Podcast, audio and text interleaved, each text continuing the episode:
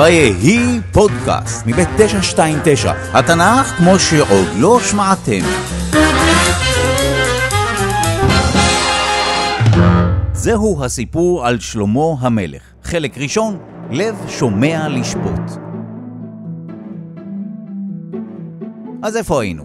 דוד המלך כבר זקן. השאלה הייתה מי יירש אותו, אז למזלו היו לו נשים רבות וגם בנים רבים. הבכור, אמנון, נרצח על ידי אבשלום. על הבא אחריו, כלאב, אנחנו לא יודעים הרבה. כנראה שהוא לא היה מסוגל לרשת את המלוכה. הבא בתור, אבשלום, מרד באביו ונהרג במלחמה. הגענו לבן הרביעי, אדוניה. אז על פי הנהוג, אדוניה היה אמור להיות היורש. אבל היו מי שחשבו אחרת. דוד מלכי, בת שבע אשתי האהובה. באתי להזכיר לך משהו. זוכר שאתה נשבעת לי שמי שירש את המלוכה יהיה הבן שלנו, שלמה? אחרי שאלוהים העניש את דוד ובת שבע, נולד להם עוד ילד, שלמה. זוכר שאתה נשבעת לי? באמת? אני אמרתי ששלמה יירש את המלוכה? כן, כן, בפירוש אמרת ששלמה יהיה היורש שלך. אה, טוב, אם את אומרת שאמרתי. קבלו את נתן הנביא! נתן הנביא! איזו הפתעה! זו לא הייתה הפתעה, בת שבע ונתן כבר דיברו לפני זה. מלכי, אתה הבטחת לאדוניה שהוא ימלוך אחריך? אדוניה, אמ, אה, תן לי להיזכר, אתם שואלים המון שאלות היום. כי אדוניה כבר מתנהג כמו מלך. הוא ארגן זבח וכולם חוגגים שם וקוראים יחי המלך אדוניה. האם אתה הסכמת לזה? לא שאני זוכר. אז אתה חייב להחליט עכשיו מי יהיה המלך אחריך, כי ההתנהגות הזאת של אדוניה היא ממש לא מקובלת. טוב, תקראו חזרה לבת שבע. וכך הפך שלמה ליורש של דוד, למרות שעל פי המנהג וגם על פי התור הוא לא היה אמור להיות. דוד מת, ושלמה הפך למלך. ובאחד הלילות שלמה חלם חלום. בחלום אלוהים שאל אותו מה הוא היה רוצה שייתן לו. שלמה ענה, לב שומע לשפוט את עמך, להבין בין טוב לרע. אלוהים ענה לו, בחלום כמובן, שבגלל שהוא לא ביקש עושר, אריכות ימים או לפגוע באויבים שלו, הוא יקבל את כל אלה בנוסף ללב השומע. ובאמת הדבר הבא שקרה היה... הוא שלי! לא, את החלפת את התינוקות. הוא שלי! סליחה? בית המשפט? אפשר להרגיע, לא בית משפט, משפט המלך. המלך ישפוט! אה, כן, אה, אז אה, שלום לכן, ספרו לי מה קרה. ספרו מה קרה! אה, טוב, אה, תודה לך, אתה יכול להרגיע, אנחנו מסתדרים פה יופי בלי הכריזה, תודה. דברו. אנחנו גרות ביחד, ושתינו ילדנו באותו היום, אבל אחרי שלושה ימים, הילד שלה מת! הפוך, הילד שלה מת. לא נכון, שלה! ובלילה היא החליפה את התינוקות. היא שמה בחיקי את התינוק המת, ולקחה לי את התינוק החי! שקרנית? את שקרנית! הבנתי, בעיה קשה. אני חושב שיש לי פתרון. הבו לי חרב. כרוז, פה אתה דווקא כן אמור לכרוז. אה, כן? כן. הבו למלך חרב! אוקיי, שימו לב, מה שאנחנו נעשה זה שאנחנו נחתוך את התינוק לשני חלקים, וכל אחת מכן תקבל חצי תינוק. עצור! חס וחלילה, אני מעדיפה שתיתנו לה את התינוק. העיקר שלא תפגעו בו. שימו לב, זו האימא, זו שריחמה על התינוק. את מקבלת את התינוק שלך בחזרה. אגב, ממש לא התכוונתי לפגוע בו. וכל ישראל שמעו וראו שחוכמת אלוהים בליבו של שלמה. חלק שני, חלק שני! אה, תודה, אני לא צריך עזרה. חלק שני, שלמה הבנאי. שלמה ירש מדוד אימפריה, והוא הרחיב אותה והפך אותה לעשירה יותר. הוא קשר קשרים עם ממלכות חזקות באזור. אגב, אחת הדרכים לקשור קשרים בין מדינות הייתה על ידי נישואין. ואכן שלמה התחתן עם בת פרעה. אנחנו עוד נחזור לזה. שלמה היה חכם מכל אדם.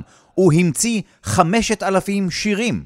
מים רבים, מים רבים, לא יוכלו לכבות את האהבה. ושלושת אלפים משלים. לך אל נמלה עצל. ואפרופו חיות, האם ידעתם שצבע הגוף של החרדון משתנה בהתאם לשעה ביום? הוא דיבר על הצמחים ועל החיות, כלומר היה לו ידע בביולוגיה.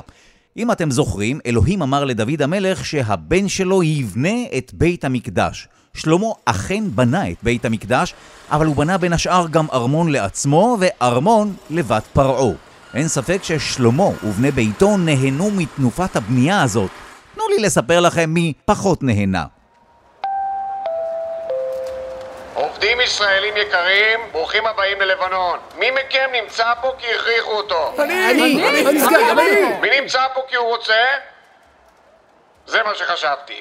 החדשות הרעות הן שאתם תקועים עכשיו חודש בלבנון לצורך עבודה בכריתת ארזים. למה זה תמיד קורה? אבל יש גם חדשות טובות, אחרי החודש הזה כולכם חוזרים הביתה! אבל יש גם חדשות רעות, אחרי חודשיים בבית אתם חוזרים לעבוד כאן וחוזר חלילה.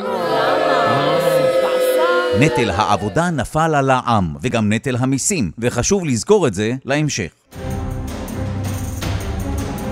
מלכי האזור ראו בשלמה מלך גדול. פרעה נתן לו את ביתו לאישה. מלך צור, הפיניקי, נתן לו עצים וגם ספנים כדי להקים צי ספינות מסחר בים האדום. התנ"ך מספר על עוד מלכה שהגיעה לארמונו של שלמה, אבל היא ממש לא הייתה מהאזור. קבלו את מלכת שבא! שלום לך, המלך שלמה. שלום לך מלכת שבא. מאיפה את מגיעה אלינו? משווה. שזה איפה? שזה רחוק מפה. לא ברור איפה בדיוק הייתה ממלכת שבא, אבל ברור ששמו של שלמה הגיע אפילו עד לממלכה המרוחקת הזו. מלכת שבא הגיעה לארמון שלמה כדי לבדוק את חוכמתו. ועכשיו נעבור לחידות! אז ככה, יש שמונה כדורים שמשקלם זהה, ועוד אחד שמשקלו שונה. טוב, לא מסופר אילו חידות? בדיוק חדה מלכת שבא לשלמה. אז אם אורכו של היתר הוא X והניצב הקטן הוא Y, איך תדע בדיוק כמה שווה? אבל? מסופר ששלמה ענה נכונה על כל החידות. מה שאומר שמי שגנב את האוצר היה הנגר. נכון מאוד! ויש שמלכת שבא נתנה לשלמה המון מתנות יקרות ערך. אז מה היה לנו? סחר ימי, קשרים עם מצרים, עם לבנון, קשרי מסחר עם ארצות מאוד רחוקות. שלמה הוא ממש מלך בינלאומי, אבל האם יש מחיר לבינלאומיות הזאת? חלק שלישי, קריעת הממלכה. אז לשלמה היו גם הרבה נשים, אלף ליתר דיוק, וחלקן היו נשים זרות. הוא הרי התחתן עם בת פרעה, ואפילו בנה לה ארמון. אבל התנ"ך מספר שהוא התחתן גם עם מואביות, עמוניות, צידוניות וחיתיות. ברוכים הבאים לזבח השנתי לכבוד האל כמוש. האל כמוש, חלה טעות, אני מחפש את הזבח לאל מולך. אה, פספסת חביבי, אתה בבמה הלא נכונה. תמשיך ישר ותפנה שם שמאלה, אחרי המקדש לאלה אשתורת. תודה רבה. הטענה היא שהנשים הנוכריות השפיעו עליו ללכת אחרי אלים של עמים אחרים. כך או כך, אלוהים כעס על שלמה והחליט להעניש אותו, לקרוע את ממלכתו לשתי ממלכות, אבל לא בחייו, אלא אחרי שהוא ימות. איך תיקרע הממלכה? הכירו את ירבעם בן נבט. אני מכריז על מרד במלך שלמה. ירבעם היה בן שבט אפרים, והתפקיד שלו היה גביית מיסים מטעם שלמה. בכל מקרה, המרד של ירבעם קיבל חיזוק לא צפוי דווקא מנביא. שלום, אני אחיה שילוני ואני נביא. מה זה, שמלה חדשה? יפה מצדך ששמת לב. מאיפה? קניתי אותה מיהורם החייט היקרן. מה?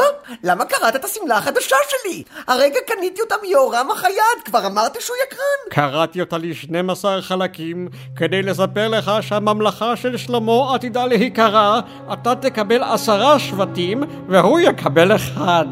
זה לא 11 ביחד? כן, עזוב, שבט שמעון יתאחד עם יהודה. לא חשוב, למה אתה מתקטנן? העיקר שאתה תקבל עשרה שבטים. וזה סימן את סופה של הממלכה שהקים דוד. זאת אומרת, עוד לא, ירבעם המורד ברח למצרים וחיכה לרגע המתאים. חלק רביעי ואחרון, שוטים ועקרבים.